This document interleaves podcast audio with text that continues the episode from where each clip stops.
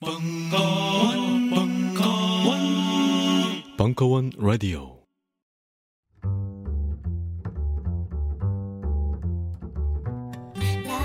계열사의 딴지 카페를 둔 딴지 그룹이 드디어 열게 된 커피 특활. 딴지 카페 팀장, 바리스타 헛똑똑의 홈바리스타 사주 과정. 커피 먹고 갈래요.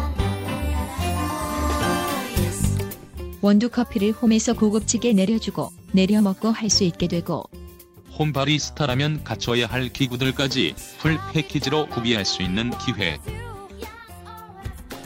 자세한 사항은 벙커원 홈페이지 공지를 참고하세요.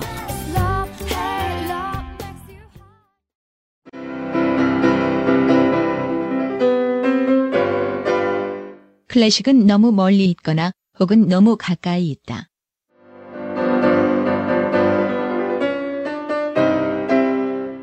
재수 없는 천재주의 예술 사관이 아닌 시대 속 존재로서의 클래식 음악사. 지휘자 겸 피아노 박사의 실현과 함께하는 퍼포먼스형 강좌. 시대 정신과 음악 양식 모두를 아우르는 입체적 이해.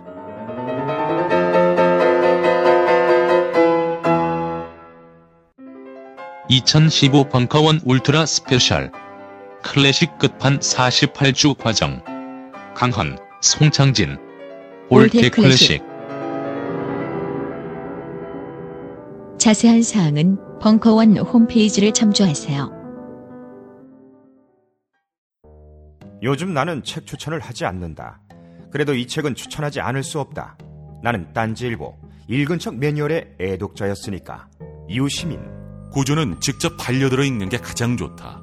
그게 여의치 않으면 너부리의 읽은 척 매뉴얼을 읽어라.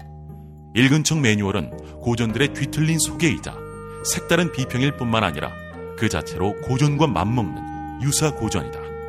고종석 그런 딴지일보 역사를 통틀어 가장 딴지적 글쟁이다. 김어준 고전이 얼마나 재밌는가를 은하계에서 가장 재밌게 설명하는 책. 딴지 편집장 너브리의 고전문학 읽은 척 매뉴얼. 아직 고전을 모르는 분들께 그리고 이미 고전을 알고 있는 분들께도 강력 추천합니다. 지금 바로 전국 서점에서 만나보세요. 딴지 마켓에서 구입하는 분께는 저자 사인본을 배송해 드립니다.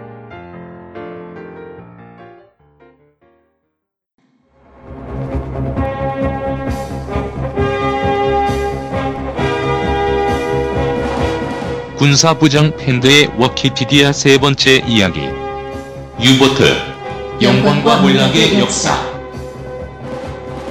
2015년 3월 7일 강연. 일부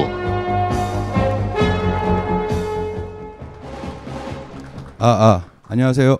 아, 오늘은 워키피디아 3회 유보트에 관한 얘기를 하게 됐습니다. 어, 개인적으로 잠수함에 대해서 좋아하는 부분도 좀 있지만은 대한민국의 군사 체계에서 전략적으로 전략 무기로 분류된 무기 체계 중에 하나고 앞으로 한반도 정세에서 가장 유용한 무기 체계인 잠수함에 대한 이해를 돕기 위해서 유보트 이야기를 시작했습니다. 아, 일찍 오신 분들은 지금 볼프간 페터젠 감독의 다스부트라는 작품을 지금 계속 걸어놨었다고 그러는데 혹시 여유가 되신다면은 그 다스부트 아, 국내 제목은 특전 유보트라고 나와 있거든요. 이 작품 안 보신 분들은 꼭 한번 찾아서 보셨으면 합니다. 어, 이 작품이 제 기억에 맞다면은 독일 ZDF 방송사에서 6부작으로 만들었던 건데 요거를 하나의 극장판을 만들었어요. 아, 제가 잠수함 관련 영화 중에서 가장 첫 손으로 꼽는 작품입니다. 잠수함에 관한 모든 얘기가 다 담겨져 있고 유보트에 관련해서 이만한 작품이 안 나옵니다. 물론 어, 오늘 두 시간 동안 얘기하면서 짬짬이 얘기를 하겠습니다. 그럼 유보트 시작해 보겠습니다. 아, 유보트 이게 미국식 표현이고요. 음, 실제로는 어, 유부트 부트는 배란 뜻이고 운터제 부트예요. 운터제 부트를 해석해 보자면은 물 아래도 갈 수 있는 배. 예, 물 아래도 갈 수 있다는 의미는 무슨 의미냐면은 잠수함 하면 그냥 물 속에서 쭉 지나가는 배로 생각하시죠. 근데 2차 대전 때는 아, 1950년까지는 물 아래로 쭉 가는 배가 없었어요. 그냥 물 위로만 다녔었어요. 물 위로 가다가 필요할 때는 물 아래로 가고 평상시에는 위로 가고 그냥 어뢰정 정도로 생각하시면 돼요. 요거 같은 경우에는 2099 잠수함이죠. 우리 잠수함 사령부에서 주력으로 쓰고 있는 아홉 척인데 요거 같은 경우는 베스트셀러예요. 전 세계에 진짜 많이 팔려 나간 배인데 요 유 이 유 U2099급 2099급도 요것도 자망을 해서 버틸 수 있는 게 3일. 정말 최대로 버티면 3일이에요. 디젤 잠수함에서 보통 하루에 한 번씩은 스노켈을 올려가지고 공기를 빨아들여야 돼요. 아, 스노켈이라는 게 공기를 이렇게 쭉 올려놓고 빨대처럼 부 해서 디젤 엔진을 돌려가지고 충전을 하는 방식이에요. 요거는 이따가 다시 설명드릴게요. 요 밑에 있는 게 유보트 7형 타입 7이죠. 이게 아마 오늘 이야기의 주축 얘기일 겁니다. 2차 대전 때 독일이 유일한 희망이었던 배죠. 계속 얘기를 해볼까요? 그럼 어떻게 썼냐? 당시 이 7형 같은 경우에는 수상 속도가 16노트에서 18노트예요. 굉장히 느렸었죠. 자망 속도가 진짜 빨라봤자 8노트였었어요. 8노트를 다 돌리고 나면은 배가 퍼져요. 45분 만에. 그러면 가라앉죠. 진짜 잠수함이 되는 거. 가서 죽는 거예요. 그리고 충전 시간이 또 두세 시간 걸려. 그리고 1950년대까지 작정의 99%는 수면에서 활동. 그러니까 1954년도에 어, 미국에서 원자력 잠수함이 노틀러스호를 나왔잖아요. 그 이전에는 완벽하게 물속에서만 활동하는 잠수함이 없었어요. 이야기를 조금만 더 해볼게요. 음, 원자력 잠수함 지금 같은 경우는 미국이나 러시아나 중국 같은 경우에 원자력 잠수함 프랑스도 가지고 있죠. 그리고 제가 좋아하는 영국의 벵가드급 전략 원장 같은 경우가 있었었는데 원자력 발전이 나오는 순간 어떻게 되냐면은 뱃속에 들어가요 모든 사람이 그 이론적으로 따지면 식량이 떨어질 때까지는 계속 물속에 있어요. 왜 그러냐면은 원자력 발전은 무한대로 돌아가잖아요. 전력이 무한대로 공급돼요. 전력이 무한대로 공급되니까 요걸 가지고 물을 바닷물을 해수를 유입해서 전기 분해를 해요. 그럼 물도 쓸 수 있어요. 그럼 물은 H2O잖아요. 산소를 만들 수 있잖아요. 계속 그냥 있는 거예요. 전력이 무장이라니까. 그러면은 2차 대전 때 사용했던 이 유보트 7C형이랑 우리나라의 주력이었던 요 209급은 어떤 식으로 반응을 하냐? 일단은 우리 트럭 생각하면 돼요. 디젤류를 최대한 채워놔요. 디젤을. 디젤을 넣어요. 넣은 다음에 평상시에는 아, 요 밑에 것만 했을게요. 이건 엔진이 두 개예요. 그러니까 수상으로 한행을 하면서 똑같이 자동차를 생각하세요. 엔진을 돌려요. 그럼 배터리가 충전이 되죠. 배터리가 충전하면 물속으로 들어가면은 디젤 엔진을 꺼버리고 그 배터리 충전한 걸로 그냥 버티는 거예요. 요것도 마찬가지예요. 원리는 똑같아요. 디젤 엔진을 계속 돌려요. 돌려면 배터리가 완충이 되죠. 그럼 물속으로 들어가는 거예요. 무슨 의미냐? 연료가 떨어지면 배는 못 움직여요. 그렇죠? 배터리가 방전되면 가라앉아요. 잠수함이 별거 아닌 거예요. 우리 자동차 생각하면 돼요. 배터리 돌려서 가는 거예요. 그러나 원자력 잠수함은 원자력을 계속 돌리는 거예요. 그리고 물도 무한대로 쓸 수 있어요. 이론적으로는. 식량이 떨어지는 순간 얘들은 부상하면 되는 거예요.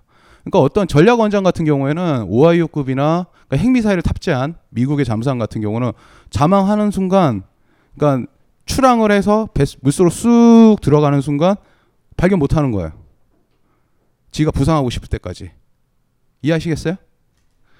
계속 들어가 보겠습니다. 자, 그럼 평균 5노트예요. 10, 10km가 안 되는 거예요. 굉장히 후졌죠. 잠수함 이 성능이라는 게 우리 막 영화 보면 유보트가 막 연합군을 다 박살내고 그런 것 같은데 진짜 실력으로 보면 아무것도 아닌 거예요. 7C형이죠. 그 타입 7 같은 경우에는 700톤이 안 됐어요. 톤수가. 700톤. 타입 7형이 700톤. 후기형으로 가면 만재 배수량은 850톤 정도 되는데 우리 천안함급 아시죠? 격침됐었던. 그 천안함급이 1200톤급이에요. 1220톤급이에요. 프리게이트급인데 그 정말 작은 프리게이트보다 더 작은 배였었어요. 종이장 같은 배. 이 배가 뭐 대단한 것 같은데 어뢰를 가지고 있는 게 후기형 가마 14발, 평균 12발. 어뢰 12발 실으면 꽉 차요. 대포 하나 달려 있고 기관총 몇 개 있고. 그냥 종이 짱인 거예요. 그러나 이 배에 대한 당시 사람들의 평가를 한번 들어볼까요? 처칠이죠. 처칠 해고록에 나와 있는 말이에요. 들어볼까요? 전쟁 중 나를 진심으로 두렵게 만든 유일한 것은 유보트의 위협이었다. 광막한 대항을 가로지르고 있는 우리 생명성. 이 부분 우리 생명성 잘 기억해 두셔야 됩니다. 특히 영국 근해의 항로는 위험에 마냥 노출되어 있었다. 내가 보기에는 이 싸움이 본, 영국 본토 항공 결전전, 그러니까 Battle of Britain, Battle of Britain보다 자랑스러운 것보다 더 근심이었다. 다음 넘어갈까요? 유보트의 공격은 우리의 가장 큰 불행이었다. 독일로서는 그것에 모든 걸 거는 것이 현명했을 것이다. 다음 넘어가겠습니다. 대서양 전투는 우리 전쟁 전 기간을 통하여 결정적인 요소였다. 결국은 그로부터 나오는 것에 달려 있다는 걸 잊을 수 없었고 다른 모든 염려 중에서 하루하루 바뀌는 그곳의 운을 희망과 불운의 눈으로 쳐다보았다. 처칠 해고록이죠. 노벨 문학상을 받았습니다. 이명박의 해고록과는 질적으로 다르죠. 질적으로 다른 해고록입니다. 해고록은 이렇게 써야 됩니다. 처칠 해고록을 보면은 거기서 문단 문단마다 문구 문구마다 가장 무서워했던 게 처칠이 바로 유보트였었습니다.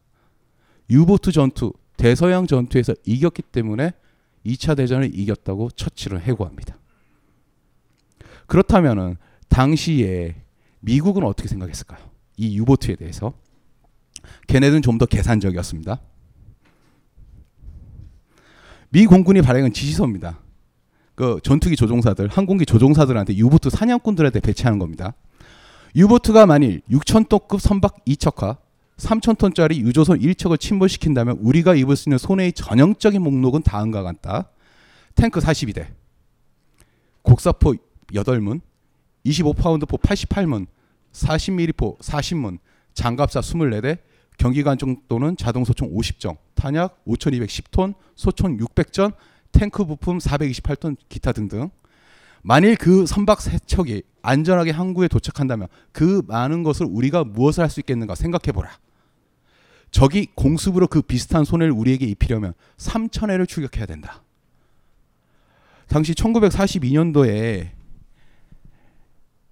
대서양 방면에 투입됐던 42년, 43년도에 미 공군의 유보트 사냥꾼들에게 배포한 지시서입니다. 딱 세 척, 배 세 척만 격침되면은 이 정도 손해를 영국과 미국이 안는다는 거였습니다. 왜 그랬을까요? 이유는 간단해요. 영국은 섬나라였어요. 미국이죠. 섬나라는 게 뭐겠어요?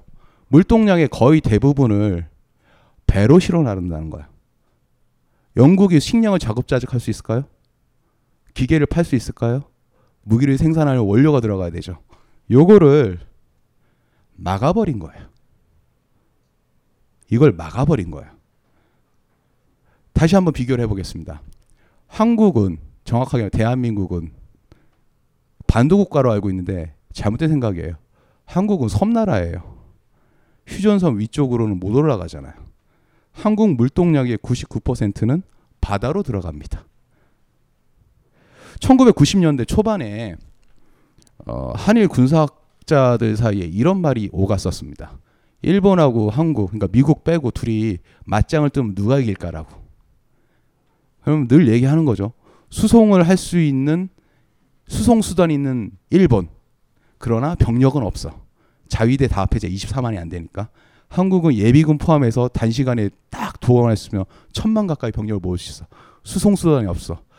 싸우면은 삐까삐까 할 거야. 근데 일본에 사는 무슨 개구라냐. 제주도 앞바다만 막으면은 일본 애들 일본 애들이 작정하고 제주도 앞바다만 막아버리면은 한국에서 다 굶어 죽을 텐데 사실이었어요. 우리나라 물동량의 거의 대부분은 유럽에서 다 들어오는 게 말레카 해협을 통해 가지고 우리 기름 전부 다 글로 들어오잖아요. 말레카 해협에서 제주도 앞바다에서 갈라져요. 일본으로 가는 배랑 한국으로 들어가는 배랑 그 배를 일본은 잠수함이 되게 많았었거든요. 지금도 많이 있고 그리고 해군 병력이 한국이 제비가 안 될 정도로 많았었어요. 당시에는 붙으면 어떻게 될까요? 제주도 앞바다면 딱 통행을 막아버리면 어떻게 될까요? 우리 굶어 죽는 거예요. 그게 바로 2차 대전 때 영국이 그대로 겪었던 일입니다. 아, 요즘 지금 갈수록 어린 학생들이 많이 와서 참 자제하고 있습니다. 욕을 좀 재미없더라도 용서해 주십시오. 넘어가겠습니다. 자, 유보트의 전과에 대한 말씀 드릴게요. 당시에 이렇게 걱정한 이 종이배에 대해서 당시 1차 대전, 2차 대전에 1차 대전 1515년 1918년까지 2500차례의 전투에서 5708척 1100톤의 격침했었어요. 당시 전 세계 상선 화물 수송량 25%가 사라진 거예요. 격침된 영국 선박의 90%는 유보트에 격침된 거예요. 이걸 좀 설명해야겠는데 어, 1차 대전, 2차 대전 전까지 영국 해군의 전략 목표가 뭔지 아세요? 세계 해군 2위 전력과 3위 전력이 연합을 해도 압도할 만한 전력을 가지고 있었는 게 영국이었습니다. 1위가 2, 3위랑 맞짱을 떠서 연합을 해서 들어오더라도 우리가 전력적으로 압도적으로 이겨야 된다. 그게 영국의 방침이었었어요. 근데 1차 대전이 터졌을 때 독일 해군도 만만치 않았었어요. 영국이랑 싸우려면 해군이 있어야 된다. 왜냐하면 당시는 바다를 지배하는 사람이 세계를 지배한다를 알고 있었거든요. 당시에 영국 해군이 굉장히 그 북해에 있는 독일 해군을 끌어내려고 별짓을 다 해요. 근데 독일 애들은 전력을 가지고 있어 버티고 있었어요. 그때 굉장히 유명한 사건이 터져 작전이 하나 터져 유틀란트 해전이라고 있어요. 그러니까 독일 순양함 함대가 미끼로 살살 올라가니까 영국 애들 끌어낸 다음에 뒤에 있는 본대가 겹치는 작전이었었어요. 당시 그 유틀란트 해전에 대한 별명 그 평가를 이랬었어요. 음, 제수가 간방문을 딱 연 다음에 막 달려가서 간수를 한 대 빵 때려요. 그리고 돌아와서 문을 닫고 다시 제수가 누워 있어요. 그게 바로 유틀란트 해전이었었어요. 사상자 수는 영국이 더 많았었고 피해는 많았는데 그 이상이 아무것도 없었어요. 1차 세계대전 때 독일 해군이 유일한 희망이 뭐였었냐? 유보트였었어요. 2차 대전 들어갈게요. 2차 대전은 1939년부터 45년 사이에요. 요때 항공모함 3척 격파, 호위항모 4척 포함 148척의 군함을 격침시켰어요. 45척은 드라이독에 들어갔어요. 상선이 2,759척, 1,411만 9,413톤을 격침했어요. 그리고 20만 명이 죽어요. 엄청나죠? 이해 못 하실 것 같죠? 대한민국의 선박 보유량이 1,358만 톤 그 정도 될 거예요. 그러니까 2차 대전 내내 격침시켰던 게 이 정도였었던 거예요. 이 60년 전인데 지금 한국이 물동량이 지금 8인가 그 정도 되는데 비슷하죠. 격침한 거. 우리나라 만약에 선박 다 격침당하면 우리 어떻게 될까요? 우리 지금 농사 짓고 있어야 됐을 거예요. 영국은 당시에 이 유보트 때문에 거의 빈사 직전까지 끌려갑니다. 당시에 교환비를 말씀드릴게요.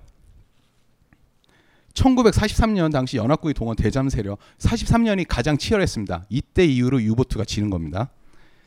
대잠함이 5,500척, 소형 한적 2만 척, 항공기 2,000대, 병력 70만. 엄청난 양이죠. 얘네들이 어떤 애를 잡으려고 하는지 보여줄까요? 당시 유보트 세력이 최대 출항시가 200척이었었어요. 이 당시 부대 경비병, 정비사, 취사병 포함해서 3만 명 많아봐야 요 치사병까지 포함해서 2만 명, 3만 명을 잡겠다고 70만 명이 동원됐어요. 유보트 한, 한 척을 상대하기 위해서 수상 전투합이 25척, 대잠 항공기가 100대가 동원됐어요. 그런데도 쩔쩔맸어요. 계속 하겠습니다. 병력 손실을 말씀드릴게요. 여기가 멜테노트 추모관이에요. 독일에 있는 건데 이게 군항이 어디더라? 아 여기에 추모관을 이렇게 지어놨는데 당시에 유보트 그 수병들 그 전사자들 다 기념한 강인데 볼까요? 당시에 2차 대전 유보트 승조원이 3만 9천 명이 정도 했었는데 3만 2천 명 사망. 승조원의 82%가 사망된 거야. 엄청난 전투 교환비죠. 이런 게 전사상에 이렇게 찾기가 쉽지가 않아요. 당시에 미국이 3,505명이 죽었어요. 태평양 전선에서 잠수함 부대 상관들이 영국이 3,144명이 죽었었어요. 당시 영국 해군 전사전 7만 명 중에 대부분 유보트에서 죽었어요. 왜냐면 독일 해군이 좀 해봤었던 게 뭐 해전이라고 나왔었던 게 별로 없었어요. 라인 이붕 작전이라고 라인 연습 작전이라고 비스마르크 갔다가 그냥 전함 후수 격치 말고 자기 죽은 거. 스케파플러에서 권터풀이 설명하겠지만 잠수함 죽인 거. 발렌치 해전. 그러니까 몇 가지 해전이 없었어요. 독일의 해군은 크림막스 크리스 크림막스 에, 크리스 마린에는 별로 활동한 게 없었고 유보트인 전사였었어요. 그 영국선은 3만 2천 명 사망. 당시 전체 선원의 4분의 1이 죽은 거야. 외계인을 고문하고 있죠. 독일군이. 진짜 농담 아니고 2차 대전 때 각종 무기들을 보고 나면 진짜 외계인을 고문한 수준의 독일군들이 그 2차 대전에 사용했던 미국 잠수함이 있어요. 가토급이라고. 그 가토급은 어디서 나온지 아세요? 그러니까 1차 대전 때 독일군이 사용하던 잠수함을 1928년대 미군이 가져와요. 그걸 기준으로 만드는 게 이 잠수함이었던 거예요. 1차 대전 때 만들었던 잠수함을 2차 대전 때 쓰는 거예요. 미군 애들은. 수준이 그 정도예요. 잠수함에 있어서는 독일을 따라갈 나라가 없었어요. 어느 정도인지 말씀드릴게요.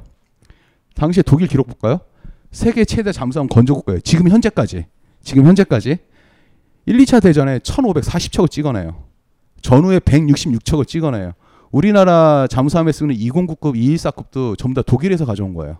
독일 기술이에요. 혹시 포클랜드 전쟁이라 기억하세요? 영국하고 아르헨티나 싸움 붙었을 때 그때 대잠 미사일 액조세가 날라서 셰피들도 격침하고 그런 거 있었지만은 더 유명했었던 거는 아르헨티나가 당시 209급 잠수함이 있었어요. 이름이 산루이스급인가 아마 그랬을 거예요. 2099 잠수함이 대전망을 다 뚫고 들어가서 영국의 순양함에 어뢰를 쐈어요. 슝 날아갔어요. 격침할 수 있을 것 같죠? 격침이 안 됐어. 어뢰가 불발됐어. 왠지 아세요? 걔네들이 라인을 거꾸로 꼽았어. 어뢰를 유선 유도인데 아, 구멍이 맞나 보다 싶어서 쭉 눌렀어. 근데 거꾸로 찍은 거야. 그 독일 애들이 전후 끝나고 나서 유보트 만드는 애든가 하베 대사가 찾아왔어. 아니 왜? 잘 나가야 되는데 보니까 하, 하사가 보는 거. 아 이렇게 꼽는 거 아니야 반대로 꽂았어. 아 그럼 제대로 꽂았어. 맞았겠지. 아 그렇구나. 그런 짓을 했어요. 농담 같죠? 사실입니다. 아르헨티나는 축구만 잘해요. 그때 쐈으면 이길 수도 있었는데 그런 바보 짓을 했어요. 그 209급을 팔았어요. 베스트셀러예요. 러시아가 지금까지 1100척을 찍어내고 미국 670척 다 찍어냈는데 독일을 못 쫓아가요. 계속 해볼까요? U1을 1906년에 결정했어요. 우리 1905년에 뭐, 뭐, 을사오적, 아니, 그, 우리 지금 일본 애들하고 러일 전쟁하고 나서 일본이 우리 먹겠다고 한참 들어가고 고종이 아니 되옵니다. 막 그러고 있을 때예요. 얘 잠수함 만들고 있었어요. 이러니까 우리가 잠수함을 사지 독일 거를. 독일이 차만 잘 만드는 게 아니에요. 잠수함도 잘 만들어요. 계속 들어가 볼까요? 2차 대전 기간은 1160척을 건조 했었어요. 이때 863척이 투입돼서 2등에 753척이 격침돼요. 치열하게 싸웠죠. 3만 2천 명이 죽었으니까. 계속 들어갈까요? 단일 함종 군함에서 타입 7형 아까 말씀드렸죠. 타입 7형 이게 지금도 기록에 올라와 있어요. 최다 건조 군함으로. 요 700톤짜리. 요 700톤짜리 하나 때문에 독일 애들 때문에 영국 애들은 영미 애들은 머리에 쥐가 내려. 그게 2차 대전이었었어요. 자, 2차 대전 독일의 유일한 희망. 이 말은 계속 나올 겁니다. 이거는 연합군이 한 말도 그랬었고 독일군 내부에서 말했을 거야. 계속 가겠습니다. 유일한 희망이 있는데 44명에서 52명. 굉장히 적게 타고 있죠. 잠수함 한 척에 52명이 타고 있는데 25척의 대잠 전투가 100대 항공기를 동원. 유보트 건조비와 연합군의 대잠 세력가 15대 1이었었어요. 하나를 잡기 위해서. 지금 현대전에서도 최하 전력을 3대 1로 보고 있어요. 근데 3대 1로도 안 된다는 게 말이 있었어요. 3대 1로도. 지금 대한민국 대전망 같은 경우에는 굉장히 안습이죠. 안습. 지금 옆나라 일본 해상자위대가 있어요. 일본의 해상자위대 같은 경우는 대잠 초계기만 100대가 넘어가요. 얘네들이 이렇게 당했던 대잠 전력에 대해서 거의 미친 듯이 잠수함 전력 그리고 기회 기뢰의 소외 전력 그러니까 기뢰라는 게 바닷속에 있는 지뢰예요. 배가 지나다 빵빵 터지는 거. 그걸 잠수함이나 항공기에서 떨어뜨려 가지고 지뢰를 만들고 있는 건데 얘네들이 대잠 전력에 거의 학을 떨어요. 이유가 뭐냐니까 1, 2차 대전을 거치면서 무제한 잠수함 작전이라는 게 독일이 한 번 했었잖아요. 1차 대전 때, 2차 대전 때도 마찬가지인데 그걸 완벽하게 실행한 거는 2차 대전 때 태평양 전선의 미군 해군들입니다. 미 해군 잠수함들. A large Japanese merchant ship is the target of this actual attack, now revealed by the Navy. A special movie camera attached to the periscope records the action. 얘네들은. 통통배 나룻배가 지나가잖아요. 그것도 오래를 써서 박살나. 농담이 아니고 나룻배가 지나가는데 그걸 어뢰를 쏘더라고. 아예 못 움직였어요. 어느 정도였었냐니까 이거 좀 되게 안습한 내용이지만은 일본 육군이 잠수함을 만들어요. 육군이 아 항공모함도 만들 일본 육군이 잠수함을 만든 이유가 보급함을 만들기 위해서 이유가 뭐였었냐니까 뭐 과달카날이나 어디나 섬에다 전부 다다 병력을 갖다 놨잖아요. 근데 해군이랑 육군이랑 사이가 안 좋아요. 이건 언제 기회가 되면은 일본 우리 일본 해군과 육군은 농담 아니고 독립운동의 투사들이에요. 걔네들 아니었으면은 우리가 독립을 못했어요. 그 멍청한 애들이 있어가지고 아, 정말로 걔네들이 얼마나 멍청했냐면은 서로 소문을 듣고 쟤네들 작전하는구나 알았어요. 그런 애들이었거든요. 그리고 쟤네가 만들면 우리도 해야 된다. 육군이 왜 항공모함이 필요하지? 육군도 만들어요. 아니 육군이 잠수함을 만든다는 건 처음 봤어. 그런 나라인데 아, 여하튼 당시 일본은 섬나라였기 때문에 교통로가 있잖아요. 교통로만 끊으면 본토가 끝장인 거예요. 무제한 잠수함 작전이 시작되는 거예요. 이거 한번 잘 생각해 보셔야 되는 거예요. 일본은 그 다음에 대잠 전력에 대해서 학을 떨어요. 그리고 2차 대전이 끝나고 러시아, 그러니까 소련이 계속 위협을 강하자 러시아 함대를 막기 위해 가지고 대잠 전력을 구축한다고 하지만은 2차 대전 때 트라우마가 있었던 거예요. 잠수함 때문에 빈사 직전까지 끌려간 거예요. 그러니까 미친 듯이 대잠 전력을 확충해요. 왜? 지뢰가 당해봤으니까. 기름이 못 들어가는 거예요. 배가 있는데, 그러니까 최후의 결전했을 때 야마토 있잖아요. 우주전함 야마토 말고 야마토 함대가 있는데 마지막으로 출격을 할 때 보니까 기름을 다 안 실었어. 왜? 기름이 없어서 조금만 넣고 간 거야. 진짜 기름이 없었어요. 그 정도로 군함에 들어갈 기름이 없을 정도로 잠수함이 다 아니, 나룻배를 쌌는데 그 통통배가 지나갔는데 그것도 쏜 거야. 어뢰 한 발가게 한 두 배도 안 되는 한 배 그 어뢰가 더 비싸. 그랬는데 쏴. 왜? 돈이 많으니까. 뒤에 설명해 드릴게. 그거는 미군 애들이 무제한 잠수 작전 해가지고 태평양에 일본 배가 없어요. 그 정도로 박살을 내버린 거예요. 안녕하세요. 딴지마켓 조립 PC 전문 업체 컴스테이션의 이경식입니다. 혹시 알고 계십니까? 용산 선인상가에 빛나는 1층 130호. 제 머리 때문에 빛나는 건 아니고요. 저희 컴스테이션이 여러분들을 기다리고 있는 곳입니다. 2014년 가을 저희 컴스테이션은 전국의 컴퓨터 호갱님들을 탈출시켜 주기로 결심했습니다. 더 이상 용산에서 어리버리하게 돌아다니지 않아도 될 우리 딴지스를 위해 신뢰와 정직함으로 컴스테이션이 선인상가 1층 130호에서 여러분들을 기다리고 있겠습니다. 친절함이 무엇인지 경험해보고 싶으신 분들은 주저하지 마시고 놀러오세요. 마음을 담아 설명드리겠습니다. 전국의 딴지스들이 엄지손가락을 치켜 세울 때까지 최선을 다하겠습니다. 지금 당장 궁금하시거나 나오시기 부끄러우신 분들을 위해 휴대전화도 개방해 놓겠습니다. 011-892-5568번 전화 주십시오. 고맙습니다. 컴스테이션은 조용한 형제들과 함께합니다.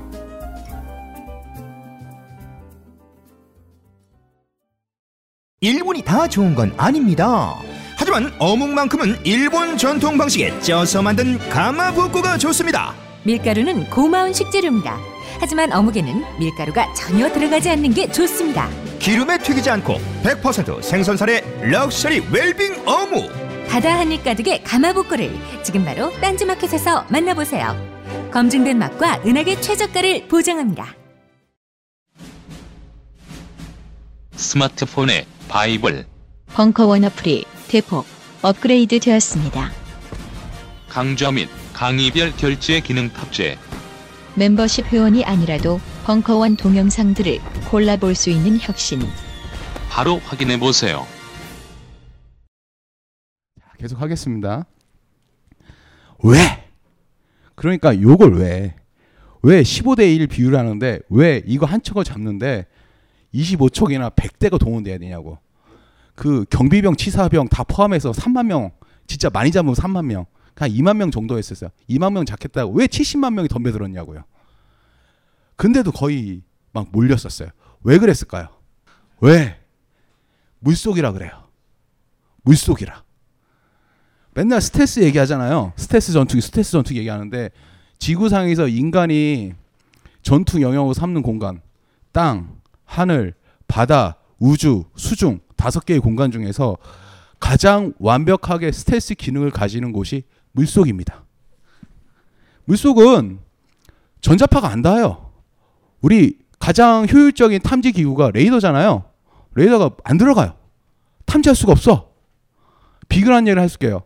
지금 21세기 현재 잠수함이 수상 함대랑 협조를 얘기할 때 뭐라고 얘기하냐면 야 우리가 어디 어디 해역에 있을 테니까 와서 찾아봐. 오케이 그때 접선을 하자 하고 얘기를 해요. 자기 위치를 송출을 해요.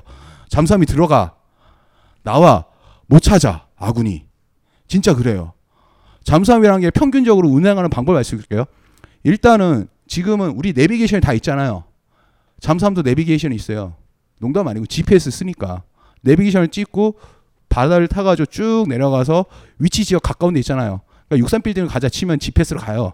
내비를 타고 쭉 가다가 어 이 위치 딱 되니까 이제는 표지판 보고 가자 관성화법을 가는 거예요. 그리고 딱 돌아가가지고 들어가면은 오차 범위 3km면 아 제대로 도착했구나 하는 거예요. 잠수함 스스로도 우리가 자동차를 본다고 생각해 보세요. 창문을 다 막아버려. 자동차 창문을 다 막아버려요. 잠수함이 그렇잖아요. 쇠덩이니까. 그런 다음에 내비만 보고 간다 생각해 보세요. 어떻게 될까요? 그거 똑같은 거예요. 그런데 문제는 뭐냐면은 그 3km 오차가 날 수밖에 없는 게 조류가 있어요 바닷속에는 해류가 흐르잖아요. 그러니까 막 움직이는 거야. 아군한테 위치를 알려줘도 몰라. 어 여기 와 보니까 좀 멀어졌다. 그런갑다. 야 올라오면 안 될까? 그래 올라올게. 올라와서 확인을 해요. 물속은 완벽한 스텔스예요. 어, 눈빛이 부셔가지고 1914년 9월 5일인데 이게 U21일 거야 아마 이렇게 했는데 당시에 오토 헤르싱이라는 지휘관이 U21을 들고 와가지고 패스파인더를 격침해요. 최초의 전과 유보트가 인류 역사에 그때 259명이 전사해요. 이때 영국 애들이 어떤 반응인 줄 알았어요? 왜 저러지? 유보트 공격을 몰랐어요. 아 그냥 가라앉았구나. 진짜 그랬어요. 그런데 다음에 17일 뒤에 베디켄이 2200명이 1459명이 죽었어요. 이때 알았어요. 아, 유보트구나. 그래서 유명한 발언을 하죠. 넬슨 제독이 그의 전생에 동안 수행한 전투에서 희생시킨 병사보다 더 많은 병사를 잃었다. 이 한 번의 전투에. 피셔 제독이죠. 이때 처음 이제 유보트를 알게 된 거예요. 다음 넘어갈까요? 그런데 이때까지는 보면은 잠수함이 군함을 격침한다고 하는데 이게 아무 소용이 없는 짓이에요. 군함 백날 때려 부셔봤자 군함도 날 공격할 수 있는데 잠수함이란 거는 우리 스나이퍼라 생각하면 되는 거예요. 몰래 숨어 있다가 한 번 저격하고 도망가는 거. 스나이퍼 하나 잡기 위해서는 난리 나잖아요. 포도 쏘고 뭐 이렇게 난리 치는 심리적인 위협도 굉장히 안 보이는 데서 날라오니까 얘네들이 목표를 잡은 게 아 잠수하면 어떻게 해야 된다? 네, 상선만 때려부시자 글리트라를 격침시켜 버리는 거야. 이제 알아버린 거야. 영국의 약점을. 영국은 섬나라인데 섬으로 들어가는 배만 격침시키면 우리는 먹고 살 수 있다. 괜히 전함하지 말고 유보트 수백 척, 한 150척을 넣어가지고 박살을 내버리자. 예? 무제한 잠수함 작전을 하는데 이때 영국이 진짜 핀치에 몰려요. 영국은 산업국가였는데 산업국가의 핵심은 기름이거든요. 기름 보유량이 8주분까지 없을 때가 떨어뜨리게 돼요. 영국이 완전 환장을 하는 거죠. 우리 뭐 먹고 사냐? 우리 뭐 먹고 사냐? 영국의 모든 과학자들, 모든 물리학자들, 모든 전력, 동원할 수 있는 모든 가동 자원을 다 모아가지고 이 잠수함을 격침하는 방법을 찾아요. 아즈딕이죠. 연합군 잠수함 탐지법 연구위원회. 좀 군사적으로 상식이 있으신 분들한테 아즈딕이라면 소나의 전신이라는 걸 아실 거예요. 그러니까 얘네들이 제일 먼저 했던 게 뭐냐니까 그물을 던졌어요. 어, 그물 던지는 게 굉장히 효과적인 겁니다. 98년도에 90년도 강릉 무장공비 잠수함 들어왔었죠. 그리고 나서 98년도에 잠수함이 한짝더 왔는데 그물에 걸려서 넘어왔어요. 정말로 그물을 깔았어요. 그물을 깔아도 안 돼. 그래서 그물에다가 사이사이에 폭탄을 달아. 그래서 폭탄이 달려 있는 그물을 막 뿌렸어. 그것도 안 되니까 기뢰 바다의 지뢰라는 기뢰를 쫙 깔아. 기뢰는 좋은 게 걸리면 터지잖아요. 근데 쟤는 눈이 안 달려 있어요. 잠수함을 노릴 수도 있지만 우리 아군도 박살이 날 수 있거든. 근데 그냥 막 물량전을 하는 거예요. 저글링 러쉬를. 이럴 해도 안 돼.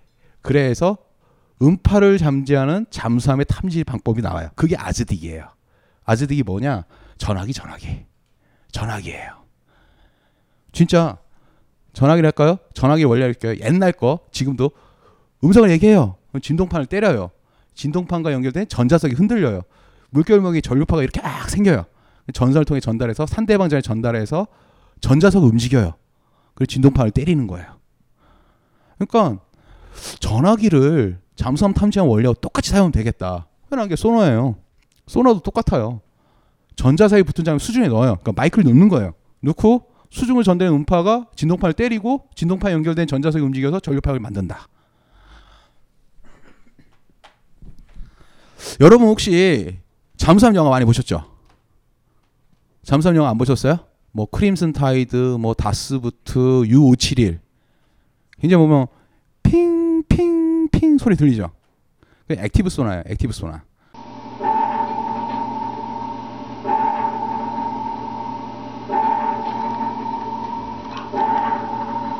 이거는 passive 소나라고 들리는 소리 이렇게 듣는 거예요. 그 active 소나는 ping 쏴가지고 들어가서 찍고 돌아오는 거예요.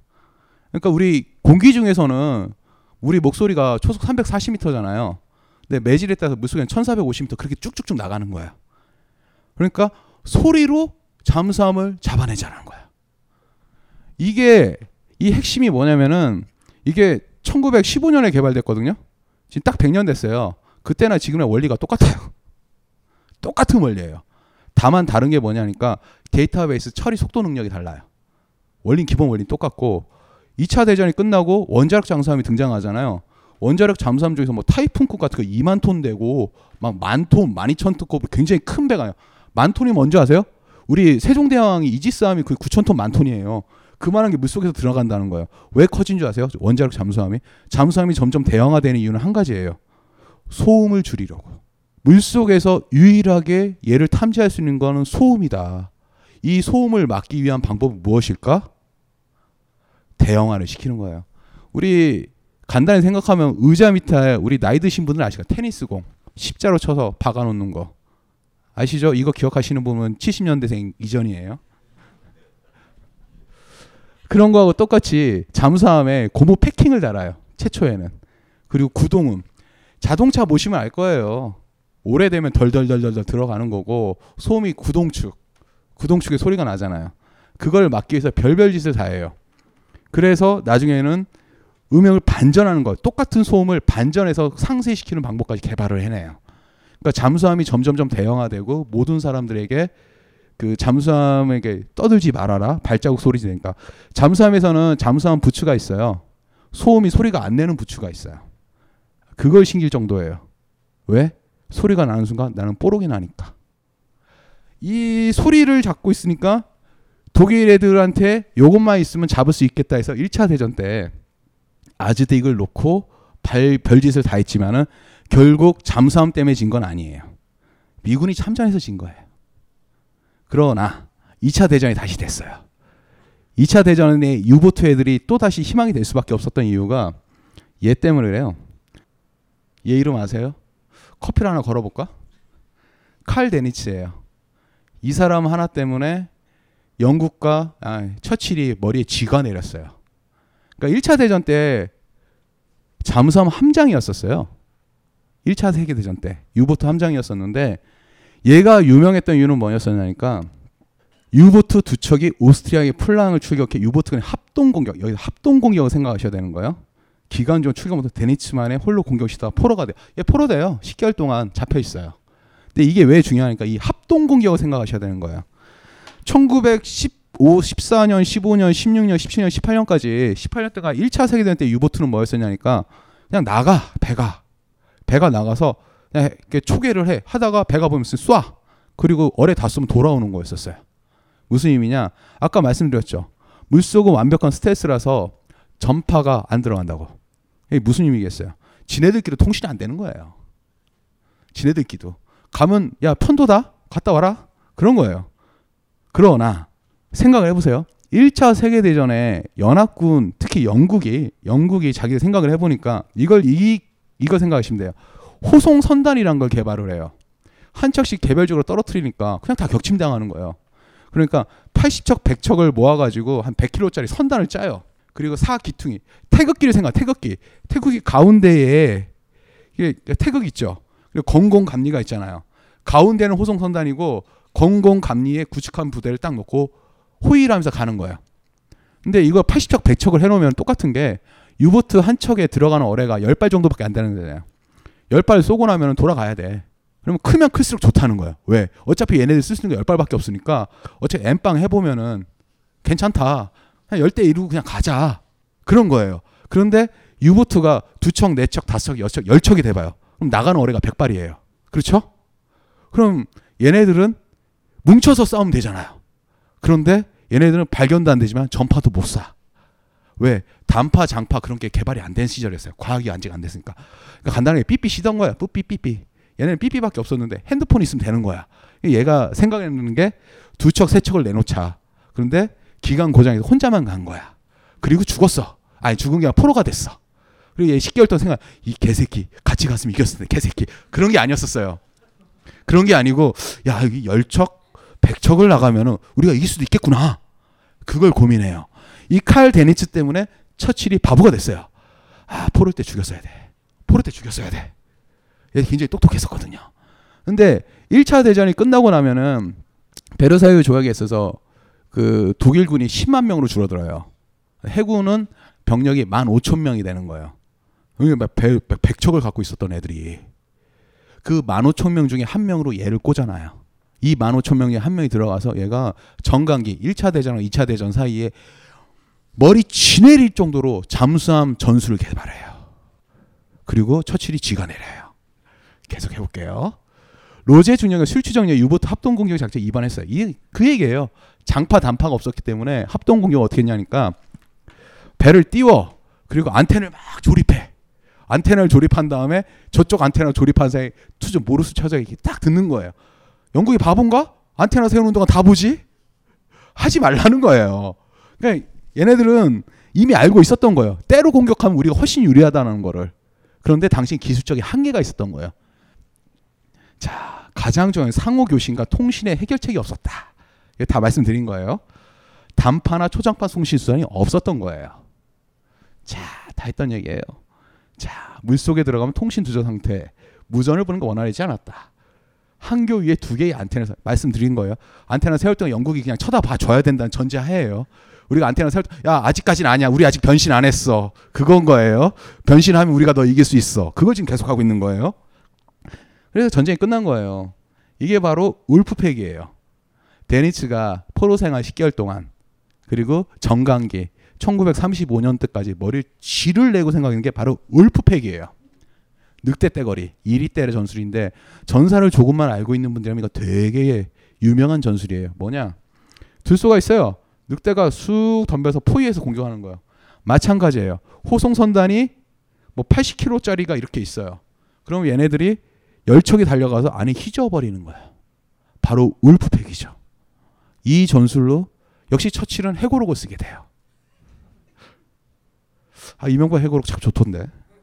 아 이명박 해고록에 대해 모르시죠? 저 글 쓰잖아요. 우리 출판계에서는 굉장히 유명해요. 도대체 그 고스트라이터가 누군지에 대해서. 아니 문장이 정말 좋아요. 문장력이 정말 좋아요.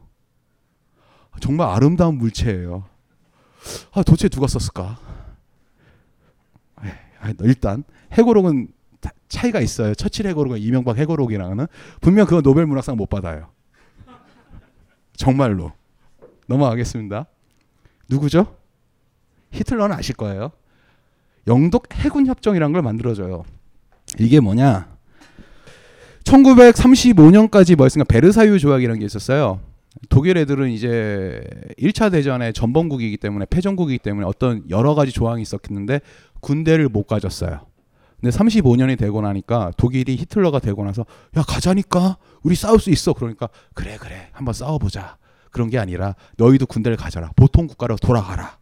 일본하고 똑같죠? 보통 국가로 가라는 거예요. 이때 베르사유 조약을 파기되면서 독일이 이제 군대를 가질 수 있게 돼요.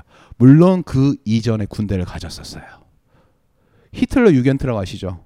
히틀러 애들 조그만 애들 보였었는데 그거에 전신인 애들이 나왔었는데 공군을 못 가지니까 애들을 모아놓고 행글라이더 비행 school을 만들어요. 그 비행하던 애들이 나중에 메서슈미트 BF109를 먹고 전투기를 몰아요. 그리고 우리 친한 소련 애들 보고 탱크를 만들어. 우리가 탱크 줄 테니까 걔는 광활하게 넓으니까. 독일이 소련이랑 같이 손잡고 탱크도 개발해요. 그리고 7년 뒤에 서로 박터지게 싸우죠. 별짓을 다 해요. 무기를 가지려고. 그런데 가장 중요한 거는 바로 해군 문제죠. 여러분이 좀 생각하는데 육해군 상군 중에서 가장 만들기 힘든 전력이 바로 해군입니다. 일단 크잖아요. 배 한 톡이 한 4만 톤. 당시에는 전함 한 톡이 4만 톤이면 배 만드는데 시간 다 가요. 그리고 배 하나를 움직이려면 그렇게 해야 되니까. 근데 영국 애들이 독일한테 야 배를 어떻게 할래? 결론을 내린 게 영국 해군 협정이라는 거를 베르사유적을 파기하고 상결 에 만들어요. 이게 뭐냐? 영국 해군력의 35% 수준. 이것만 너 가져라. 아마 기억에 맞다면은 그때 전함하고 순양함 합해서 6척 그리고 구축함 20몇척 아마 그 정도 전력만 허용한 걸 거예요. 근데 영 얘네들이 뺑기를 써요. 독일 애들이. 그러니까 밑장 빼기를 하는 거죠. 원래 잠수함이 3만 5 아니 아니 저기 전함이 3만 5천 톤급만 만들어라. 근데 이거 3만 5천 톤이야. 구랄 치는 거야. 네가 어떻게 저울에 잴 수 있겠어? 못 재지. 비스마르크가 4만 2천 톤이에요. 그런 식으로 밑장 빼기를 하는 거죠.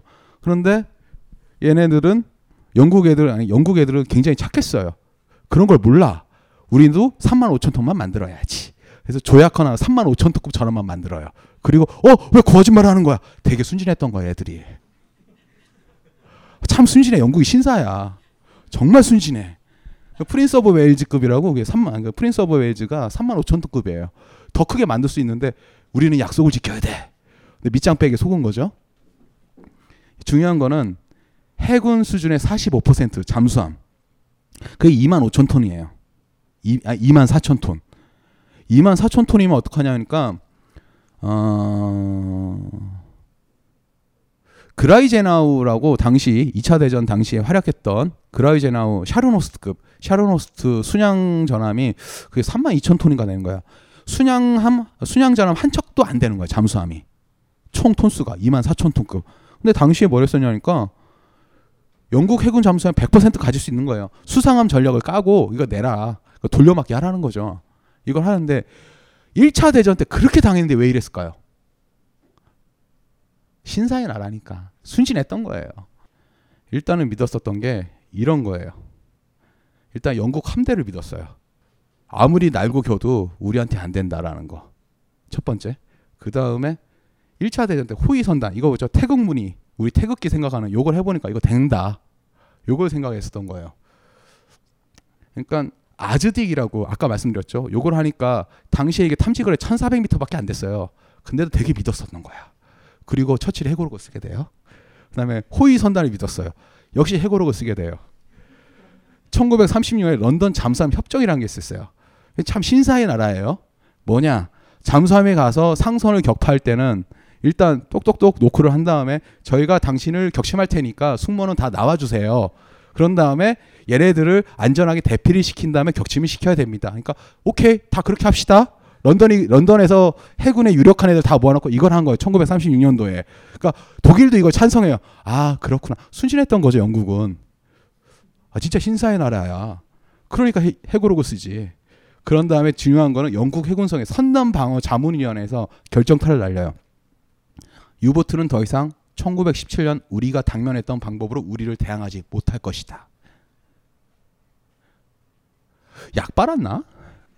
아니 그렇게 당했는데. 우리는 생각했습니다. 실외는 가까운 곳에 있다고.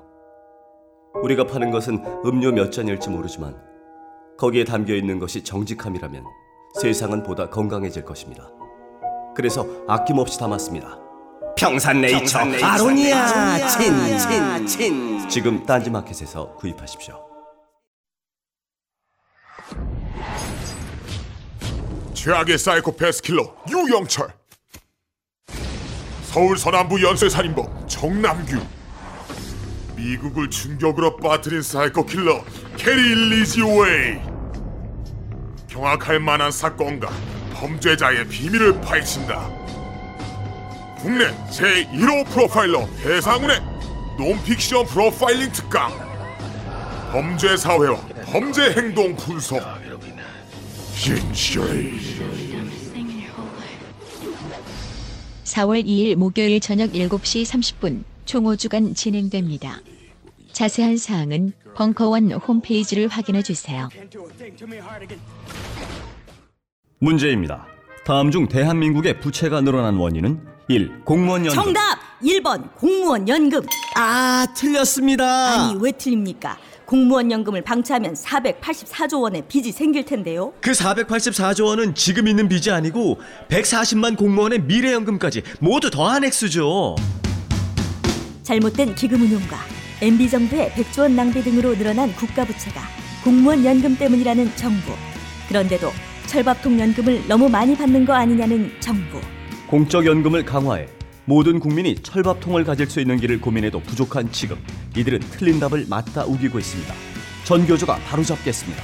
전국 교직원 노동조합. 그러면 독일은 어떻게 했었나? 잠수함이 계속 보이죠 이거? 아, 잠수함 진짜 많이 찍어내요. 역시 차는 독일이 최고고 잠수함도 독일이 최고예요. 예. 탱커도 최고지. 독일의 움직임.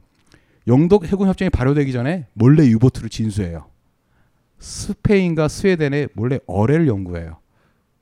얘네는 이것만 한 게 아니에요. 소련의 스탈린하고 손을 잡아요. 그래서 야 우리 탱크도 같이 만들자. 막 그런 식으로 했었어요. 얘는 몰래 몰래 전쟁 준비를 다 했었어요. 여기서 중요한 게 한정된 배수량의 잠수함을 어찌 생각할 걸 고민했었어요. 2만 4천 톤이죠. 만약에 잠수함이 1천 톤이에요. 한 척이. 그러면 몇 척을 만들 수 있죠? 24척을 만들 수 있어요. 그럼 500톤이면 48척도 만들 수 있죠. 배수량을 고민하게 된 거예요.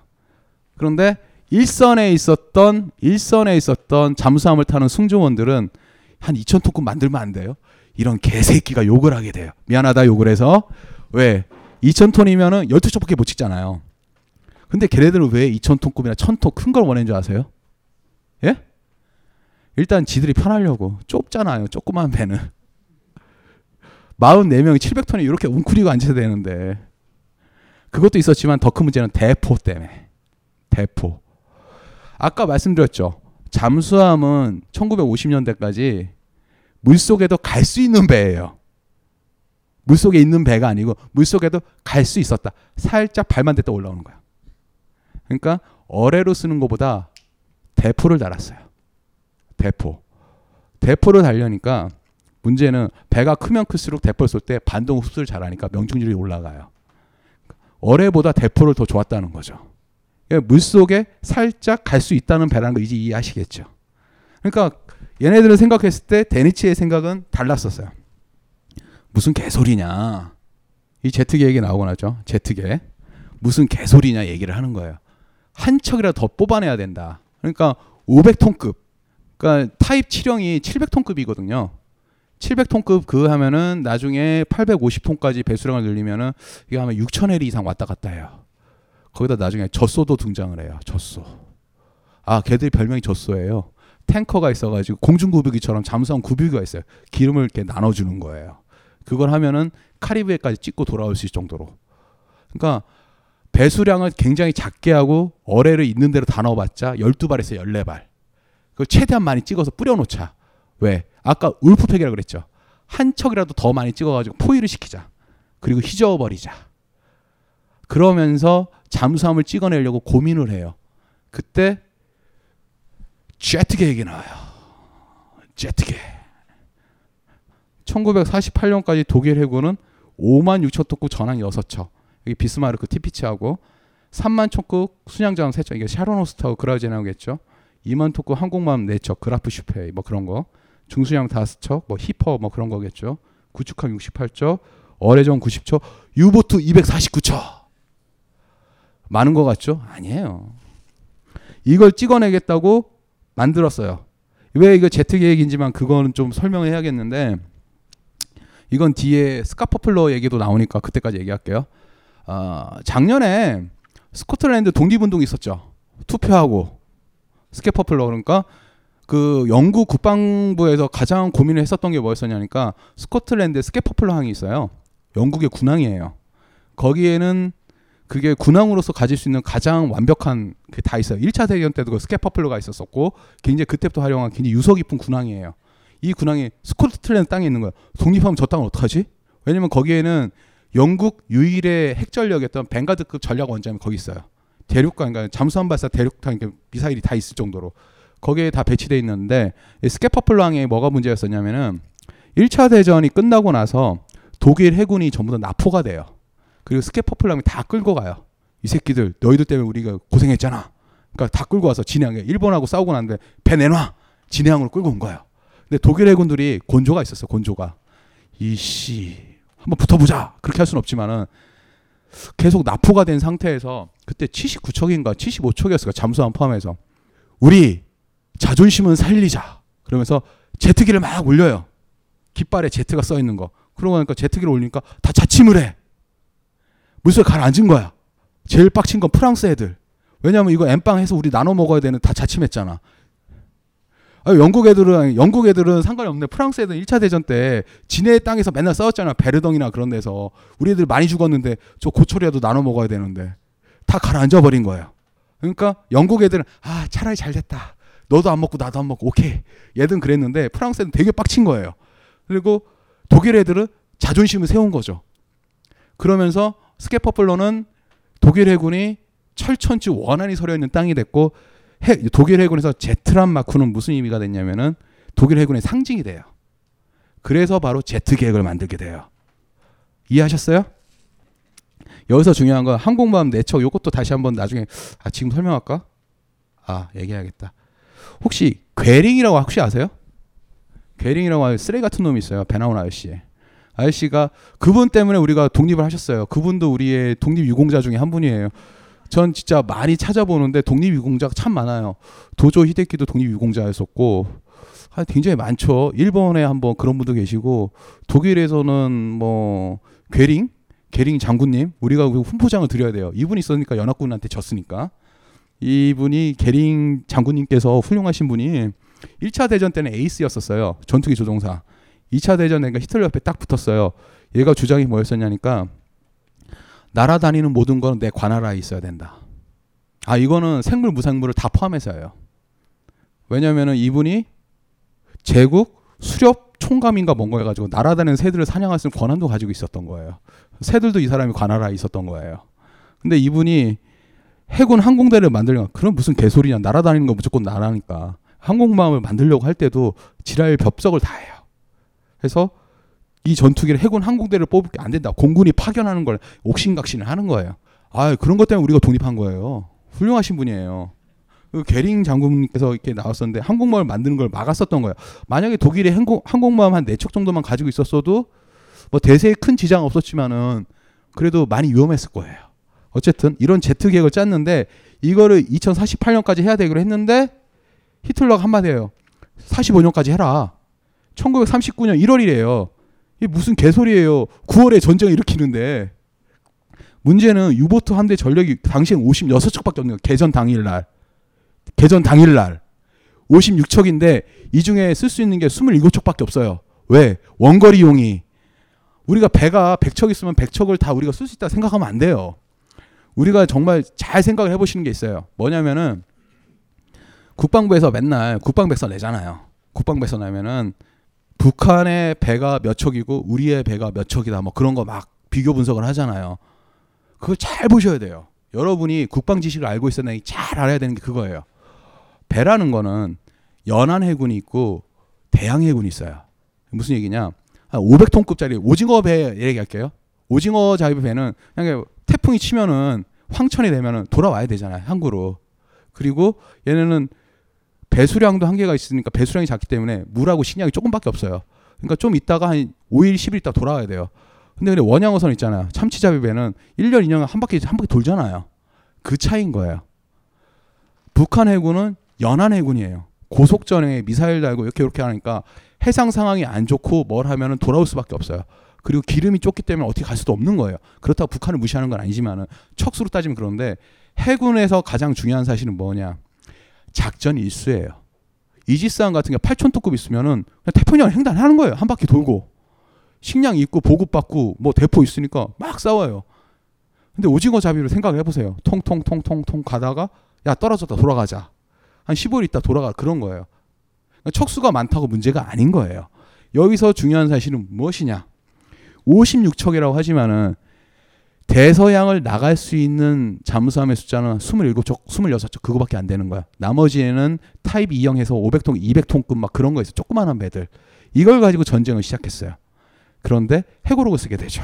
데니츠는. 데니츠가 늘 하는 말이 톤수 전력이라는 말이에요. 톤수 전쟁. 그러니까 여기서 제트 계획에서 핵심은 뭐냐니까 잘 보세요.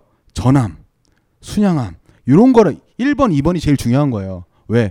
전함을 갖고 싶은 거예요. 히틀러는 큰 걸 좋아했었거든요. 정말 큰 걸 좋아했었어요. 쇼 같은 거. 큰 걸 좋아. 당시에 모든 해군 서양 해군에서 그 잠수함을 무시했었던 이유 중에 하나가 그 당시의 군사 전략이란 게 함대 결전을 생각했었던 거예요. 그러다가 비행기가 한번 휘 진주만을 박살내고 야 항공모함 찍어내자야 그렇게 바뀐 거예요. 당시에 군사 조류가 전함을 가자는 거였었어요. 전함에 1대1로 다이다이 뜨자. 슈퍼 헤비급이 와가지고 가도 내리고 한 방씩 치자. 그걸로 가는 거였었는데 데니치의 생각했었던 거는 톤수 전쟁이었었어요. 간단한 거예요. 영국에 들어가는 상선의 그 총 톤수를 계속 제거를 하다 보면은 영국은 그렇게 상태로 죽을 것이다. 일단 먹어야 살지 않느냐. 3회까지 왔으면 알겠죠. 일단 제가 늘 하는 뭐 먹어야 살아야 되는 거야. 배가 고프면 못 살아요. 얘가 생각했던 건 톤수 전쟁이었던 거예요. 아니 우리가 왜 군함이랑 싸우냐고. 군함도 기름이 없으면 못 뜬다. 기름 없애버리자. 밥도 없애자. 하역도 없애자. 굳이 얘랑 다이다이 쓸 필요 없다. 바로 그거예요. 데니츠가 생각했던 건 바로 이 톤수 전쟁이었던 거예요. 그런데 실망을 하게 될 수밖에 없는 게 자, 이 프린스 오브 웨일즈예요. 아, 정말 멋있죠? 이거 가서 일본 애들이 박살내요. 격침돼요. 자, 이 당시엔 전함이었었는데 아, 여기가 그때 말했던 3만 5천 톤급 밑장빼기 속았던 거. 자, 들어가겠습니다. 최대한 많은 성을 덩어리를 구성했던 거. 요렇게 당시에 이 선단이 이게 영국 해군이 믿었던 방식이에요. 요걸 했었었는데 최대한 많은 유보트 동원에 공격하자는 게 바로 그거였었어요. 이 톤스 전쟁의 핵심은. 그런데 얘가 당시에 가동할 수 있었던 배는 27척. 보세요. 유보트 300척 수정도를 얘기해 볼게요. 그러니까 9월 28일 날 비렌사펜에 있는 유보트 부대를 데니츠에 갔, 데니츠를 방문해요. 이때가 이거 준장이었었어요. 준장이었었는데 유보트 가용 척수로 300척을 보정해주면 전승을 보장할 수 있다라고 뻥을 쳐요. 9월 28일 날 전쟁 터지기 27일 만에 히틀러가 찾아왔는데 왜 이게 뻥은 아니고 한번 얘는 큰 걸 좋아하니까 데니츠가 이 얘기를 해요. 이게 무슨 얘기냐면은 대서양에 100척을 갖다 놓자는 거야. 우리는 좀 좀 잘못 생각하는 것 중에 하나가 뭐냐니까 탱크가 천 대가 있으면은 천 대가 다 돌아가는 줄 알아요. 탱크가 천 대 있으면은 중간에 퍼진 애들도 있어요. 기름이 안 들어가는 것도 있어요. 그렇죠? 배도 마찬가지예요. 배도 가용 척수가 있으면 배는 더 심하죠. 작전 구역에 100척을 놓으면은 100척은 왔다 갔다 하는 사이에 있어야 되는 거예요. 로테이션을 해줘야 되니까. 100척은 군항에 남아가지고 수리도 해야 되고 보급돼야 되는 거예요. 300척이라는 의미는 무슨 의미냐? 대서양에 100척을 뿌려놓겠다는 거예요. 우리가 지금 대한민국 잠수함 잠수함 사령부에서 지금 보유하고 있는 게 12척이에요. 12척을 보유하고 있고 아마 조만간 18척 체세를 가지고 있는 건데 그 우리가 3면이 바다잖아요. 각 한 척씩 놓으려면 최소 9척이 필요해요. 9척이. 한 척은 경계역에 한 척은 왔다 갔다 하는 사이에 한 척은 군항에. 그러니까 이 부분에서 서양하고 동양이 좀 다른 것죠. 아니 서양 서구권하고 동구권하고 다른 부분이 있어요. 이거 동서양이 아니고 진영으로 서구 진영, 동구 진영에 그 냉전 시대도 그렇지만은 어 서구 진영은 배 한 척에 팀이 두 팀이에요. 팀이 두 팀이라고 골드 팀, blue 팀 나눠 가지고 잠수함이 있으면은 잠수함이 입항을 해요. 그러면 이 타고 있었던 애들은 휴식을 하고 다른 팀이 그 배를 들어가는 거야. 그리고 또 나가는 거야. 최소 이렇게 보장해주고 보급해주고 수리를 해주고. 근데 일본 애들은 특징이 뭐냐니까 배 한 척이 한 틱씩밖에 없어요. 돈이 많아서 그런가?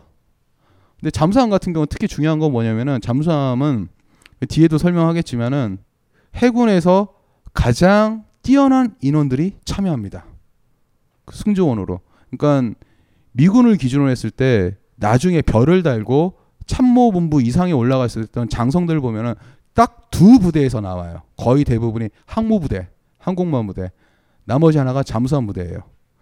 그러니까 미국에서 전략 엄잠에 승조원으로 들어간다는 거는 MIT 대학에 들어가는 것보다 더 어렵다는 말이 있어요. 체력적으로 왜냐면은 창문도 없는데 60일 동안 들어가고 그 안에서 생활을 하라는 거예요. 그러니까 미 해군에서 나온 농담 중에 이런 게 있었어요. 어떤 살인자가 있는데 선택을 하라는 거죠. 그 개 보고 5년짜리 교도소에 들어가는 거, 5년형 생활 교도소에 들어가는 것보다 잠수함 승조원으로 근무시키는 게 더 가혹한 형벌이다라는 말이 있을 정도예요. 농담 삼아 지들끼리 하는 말이에요.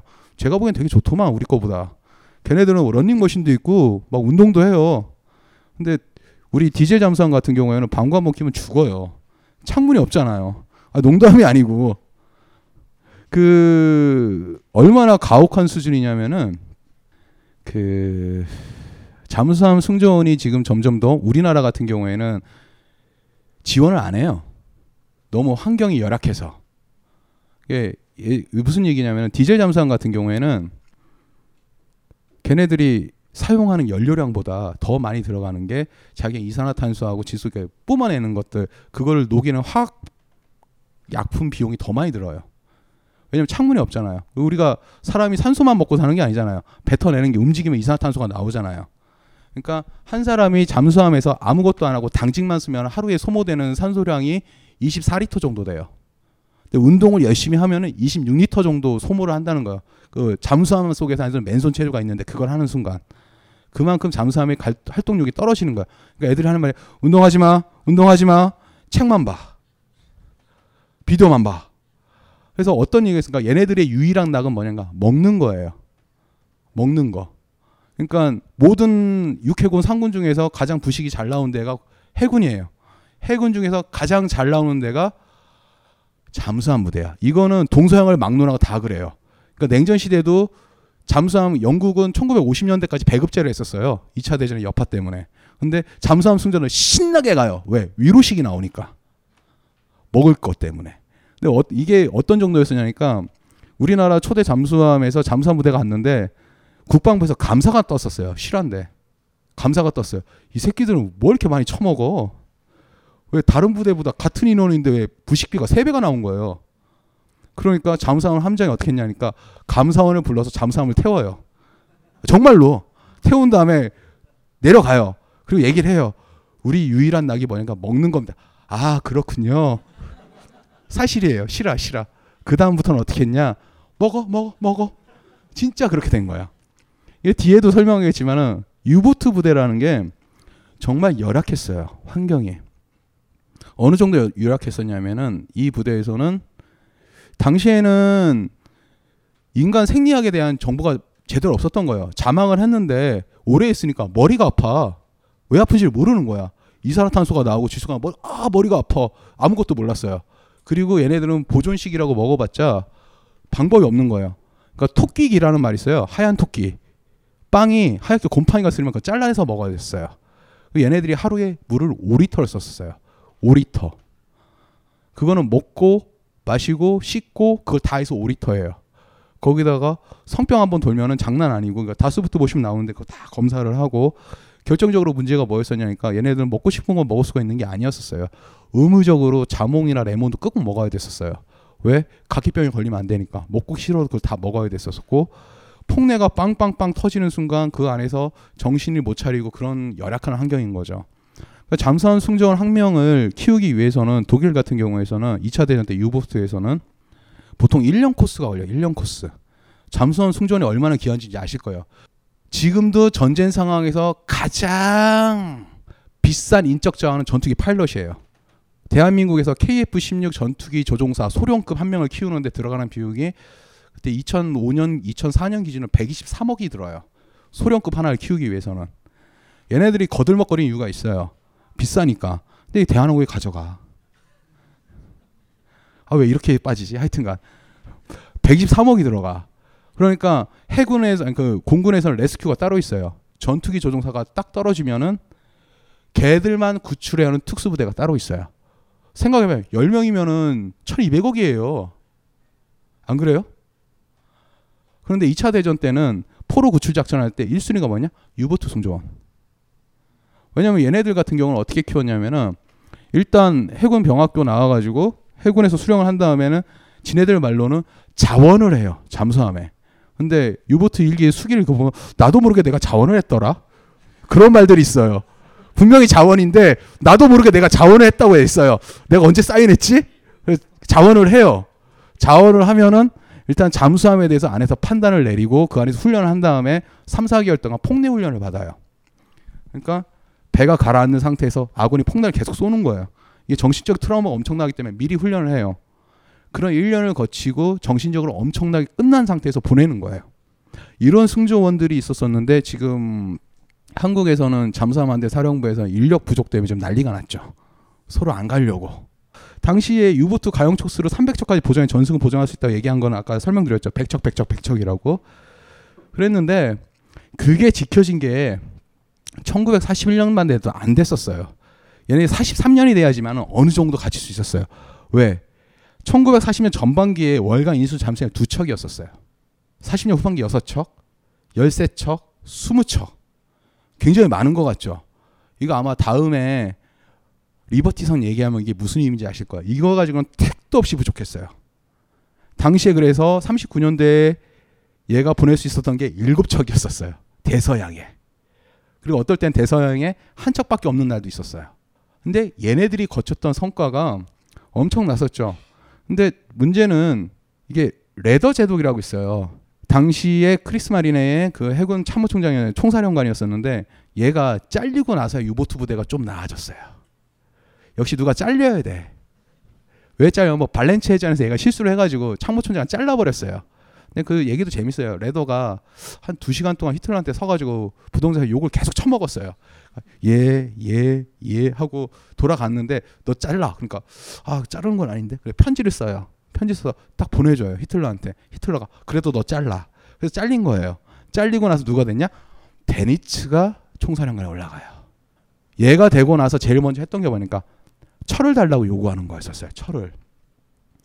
당시에 데니츠가 늘 싸웠었던 게 6.4, 8.3%의 철 확보에서 계속 싸웠던 거예요. 왜? 잠수함은 나무로 만드는 게 아니잖아요. 잠수함은 철로 만들어야 되거든요. 그때 이걸 다시 했었는데 얘가 총사령관이 되니까 유보트만 생각할 수 없잖아요. 수상함과 포탄, 포로 이 철로 다 생산했었던 거예요.